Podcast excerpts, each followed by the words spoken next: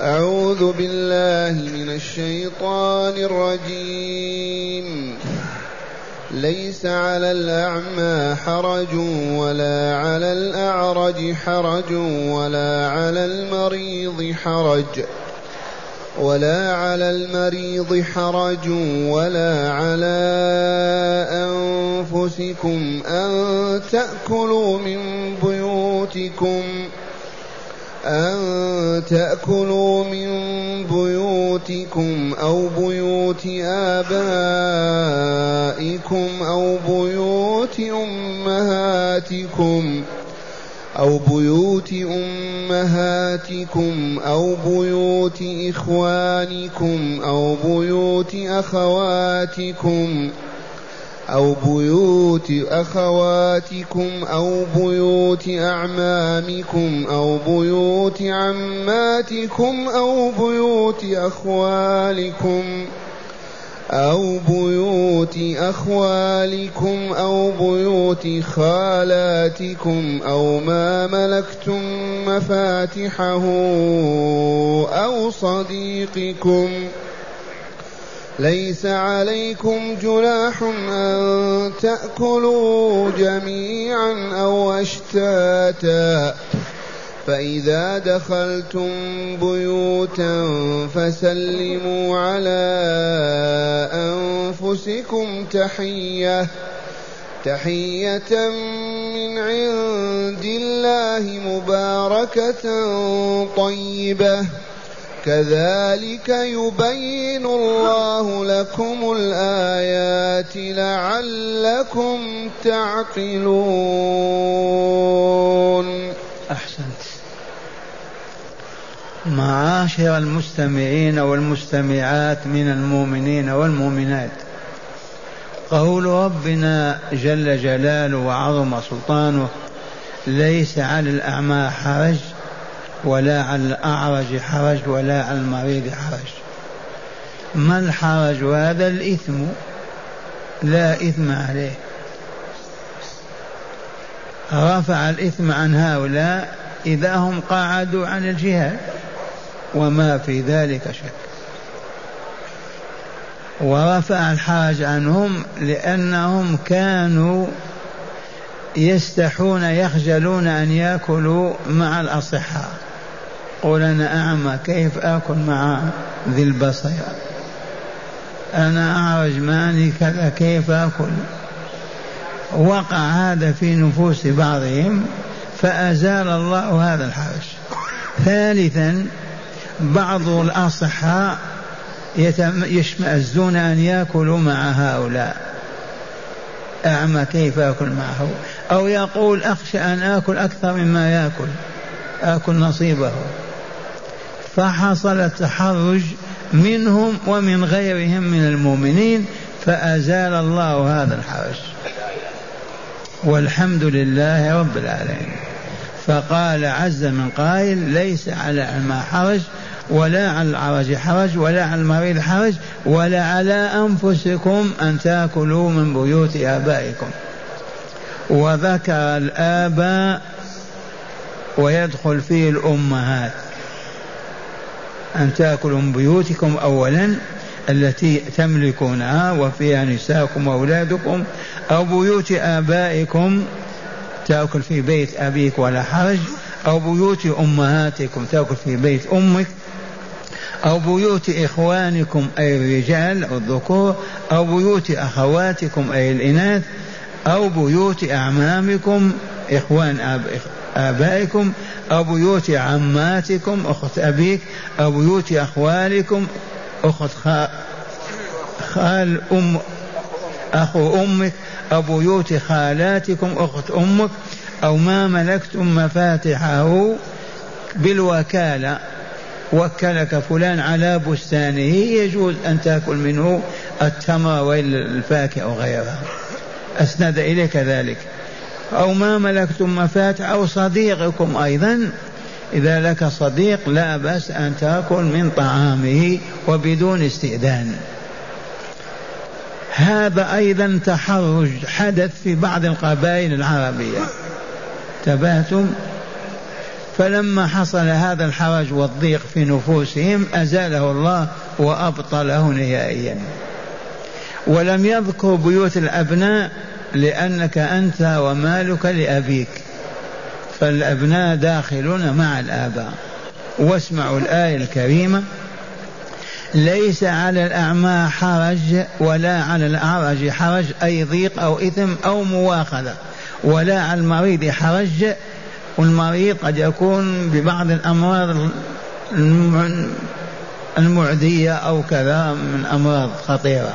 ولا على أنفسكم وليس عليكم حرج على أنفسكم في أن تأكلوا من بيوتكم أو بيوت آبائكم أو بيوت أمهاتكم أو بيوت إخوانكم أو بيوت أخواتكم أو بيوت أعمامكم أو بيوت عماتكم أو بيوت أخوالكم أو بيوت خالاتكم أو ما ملكتم مفاتحه وأصبحتم نائبين عن أهله بالوكالة أو صديقكم.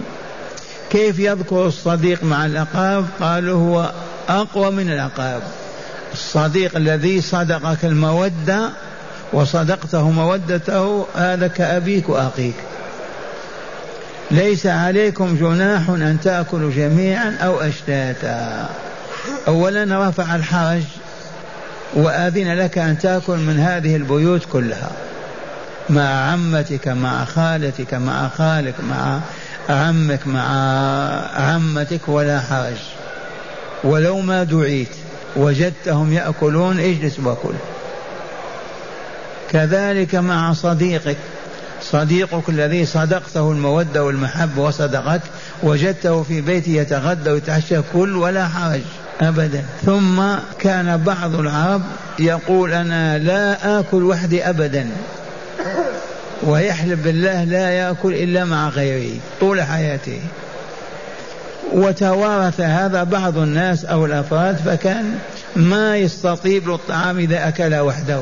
لا بد وأن يكون معه غيره سواء كان من الكرم أو من غيره. حصل هذا بالفعل فأزال الله هذا الحرج.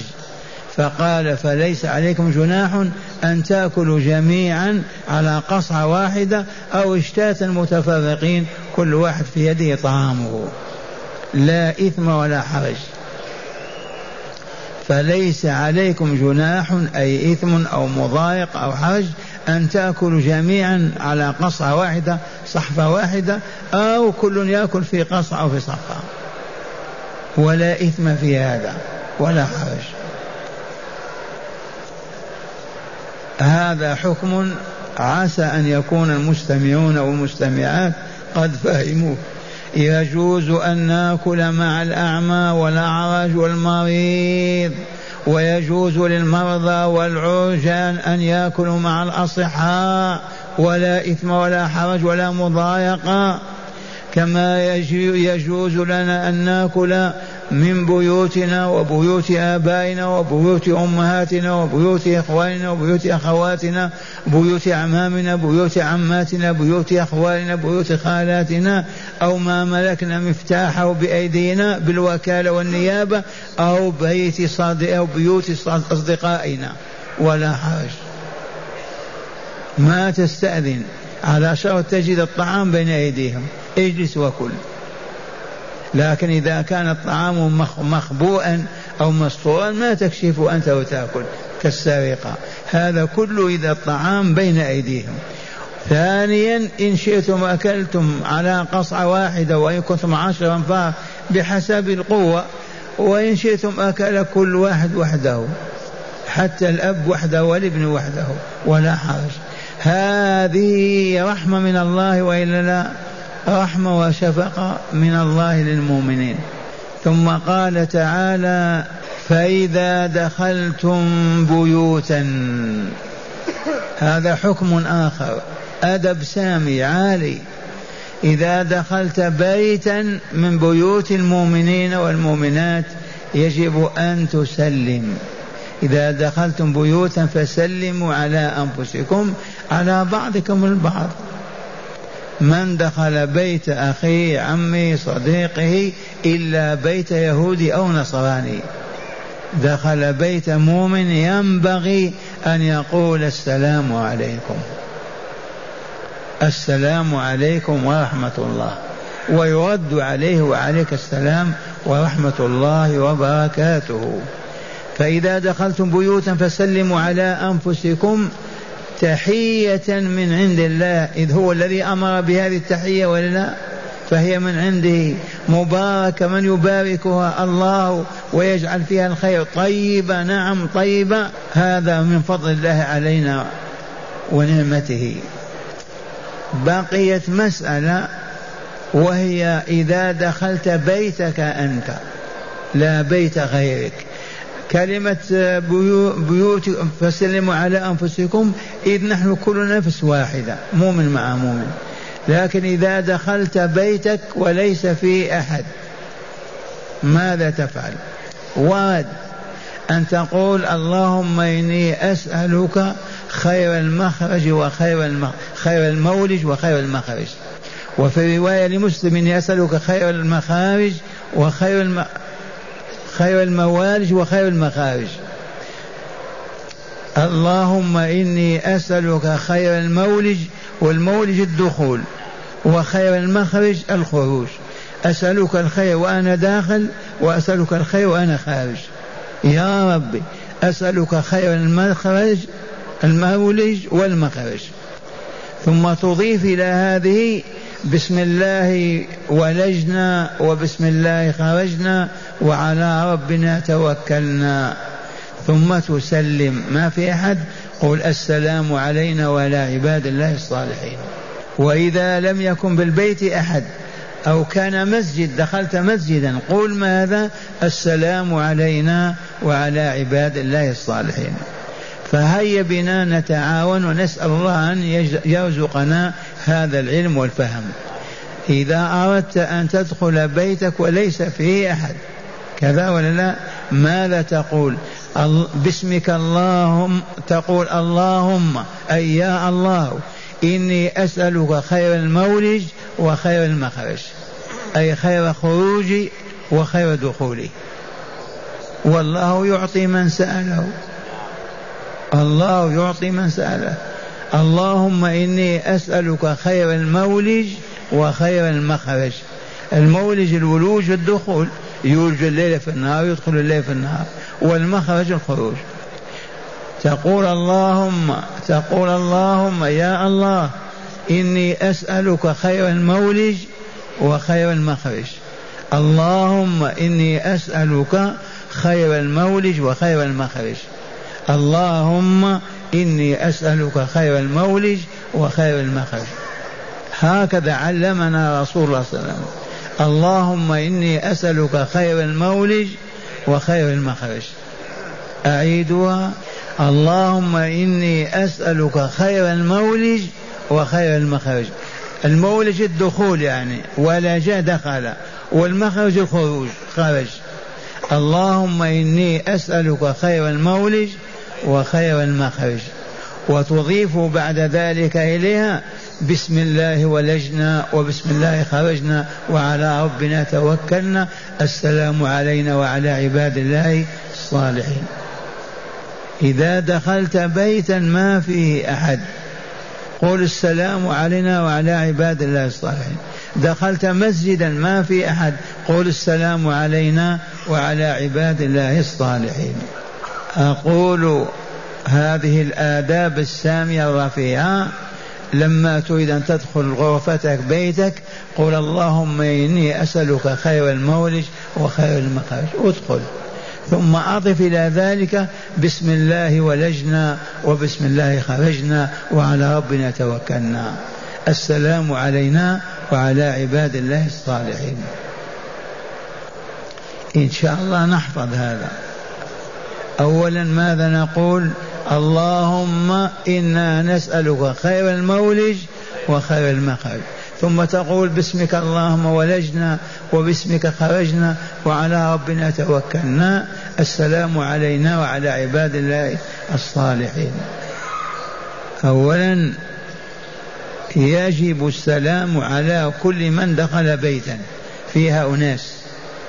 لكن إذا دخل بيته ما فيها أحد. أو فيها اهله دخلت بيتك. الجأ إلى الله عز وجل واصدق في لجائك وقل اللهم إني أسألك خير المولج وخير المخرج ليعطيك الله خير دخولك وخروجك. ثم تقول يا بسم الله ولجنا وبسم الله خرجنا وعلى ربنا توكلنا. ثم تسلم على أهلك. ما في أحد قل السلام علينا. وعلى عباد الله الصالحين. اولا إذا دخلت بيت مسلم ماذا تفعل؟ السلام عليكم ورحمة الله. ثانيا إذا دخلت بيتك ماذا تقول؟ اللهم إني أسألك خير المولج وخير المخرج.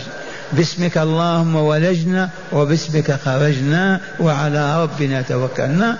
السلام عليكم أهل البيت أمك وإلى زوجك وإلى ما في البيت أحد؟ السلام علينا وعلى عباد الله الصالحين. كالذي يدخل مسجدا ما في أحد. ماذا يقول؟ السلام علينا وعلى عباد الله الصالحين. دخل مسجدا ما في أحد هو الأول. ماذا يقول؟ السلام علينا وعلى عباد الله. أما إذا فيه مصلين يقول السلام عليكم. تأملوا الآية الكريمة أو بعض الآية يقول تعالى فإذا دخلتم بيوتا فسلموا على أنفسكم. لا يعني على نفسك أنت على إخوانك ومن في المنزل. إذ كلكم نفس واحدة. ليسلم بعضكم على بعض. فسلموا على أنفسكم تحية من عند الله. أمر بها وشرعها مباركة فيها خير وبركة. طيبة طاهرة. ثم قال تعالى كذلك يبين الله لكم الآيات. كهذا البيان يبين. ما زال يبين في كتابه الآداب الأخلاق الأحكام الشرعية السياسية كل ما شئت. ما فرط الله في كتابه من شيء. من أجل ماذا؟ قال لعلكم تعقلون وتصبحوا عقلاء رشداء بهذه الآداب وهذه الأخلاق وهذه الأحكام الشرعية تصبحون عقلاء عاقلين بخلاف الحمقى والمجانين. وأخيرا قبل أن نسرد الآيات وإلا أول نشر نقرأ الشرح وبعد نسألكم. هل حفظتم وإلا لا قال معنى الآيات ما زال السياق الكريم في هداية المؤمنين وبيان ما يكملهم ويسعدهم ففي هذه الآية الكريمة رفع تعالى عنهم حرجا عظيما كانوا قد شعروا به فألهمهم وهو فآلمهم وهو أنهم قد رأوا أن الأكل مع ذوي العاهات وهم العميان والعرجان والمرضى وأهل الزمان قد يترتب عليه أن يأكلوا ما لا يحل لهم أكله لأن أصحاب هذه العاهات لا يأكلون كما يأكل الأصحاء. كما وكيفا. والله يقول ولا تأكلوا أموالك ولا تأكلوا أموالكم بينكم بالباطل. هذا الذي جعلهم يتخوفون. كما أن أصحاب العاهات قد تحرجوا أيضا من مؤاكلة الأصحة معهم خوفا أن يكونوا يتقذرونهم. فآلمهم ذلك فأنزل الله تعالى هذه الآية فرفع الحرج عن الجميع الأصحاء وأصحاب العاهات على حد سواء. فقال تعالى ليس على الأعمى حرج ولا على الأعرج حرج ولا على المريض حرج ولا على أنفسكم. أن تأكلوا من بيوتكم أو بيوت آبائكم أو بيوت أمهاتكم أو بيوت إخوانكم أو بيوت أخواتكم أو بيوت أعمامكم أو بيوت عماتكم أو بيوت أخوالكم أو بيوت خالاتكم أو ما ملكتم مفاتحه وكالة وغير الوكالة. أو صديقكم وهو من صدقكم المودة وصدقتموه فيها. ما دام الرضا حاصلا وإن لم يحضروا ولا و وإن لم يحضروا ولا استئذان إن حضروا. تأكل في بيوت هؤلاء وما حضروا. وإن حضروا ما تستأذن تقول تسمحون نأكل معكم. ورفع تعالى عنهم حرجا آخر وهو أن منهم من كان يتحرج في الأكل وحده. يتضايق ويرى أنه لا يأكل إلا مع غيره. وقد يوجد من يتحرج أيضا في الأكل الجماعي خشية أن يؤذي الآكل معه. فرفع تعالى ذلك كله. بقوله وليس عليكم جناح أن تأكلوا جميعا أي مجتمعين على قصعة واحدة أو أشتاتا أي متفرقين كل يأكل وحده متى بدا له ذلك. وهذا كله ناجم عن تقواهم لله تعالى وعن خوفهم من معاصيه إذ قد حرم عليهم أكل أموالهم أكل أموالهم بينهم بالباطل. في قوله تعالى ولا تأكلوا أموالكم بينكم بالباطل وقوله تعالى فإذا دخلتم بيوتا فسلموا على أنفسكم فأرشدهم إلى ما يجلب محبتهم وصفاء نفوسهم ويدخل السرور عليهم وهو أن من دخل بيتا من البيوت بيته كان أو بيت غيره عليه أن يسلم على أهل البيت قائلا السلام عليكم. وإن كان البيت ما به أحد أو كان مسجدا قال السلام علينا وعلى عباد الله الصالحين. وقوله تعالى تحية من عند الله إذ هو تعالى الذي أمر بها وأرشد إليها. فهي منه وقوله مباركة أي ذات بركة تعود على الجميع وكونها طيبة أي في النفوس المسلمة. وكونها طيبة أن نفوس المسلم أن نفوس المسلم عليهم تطيب بها.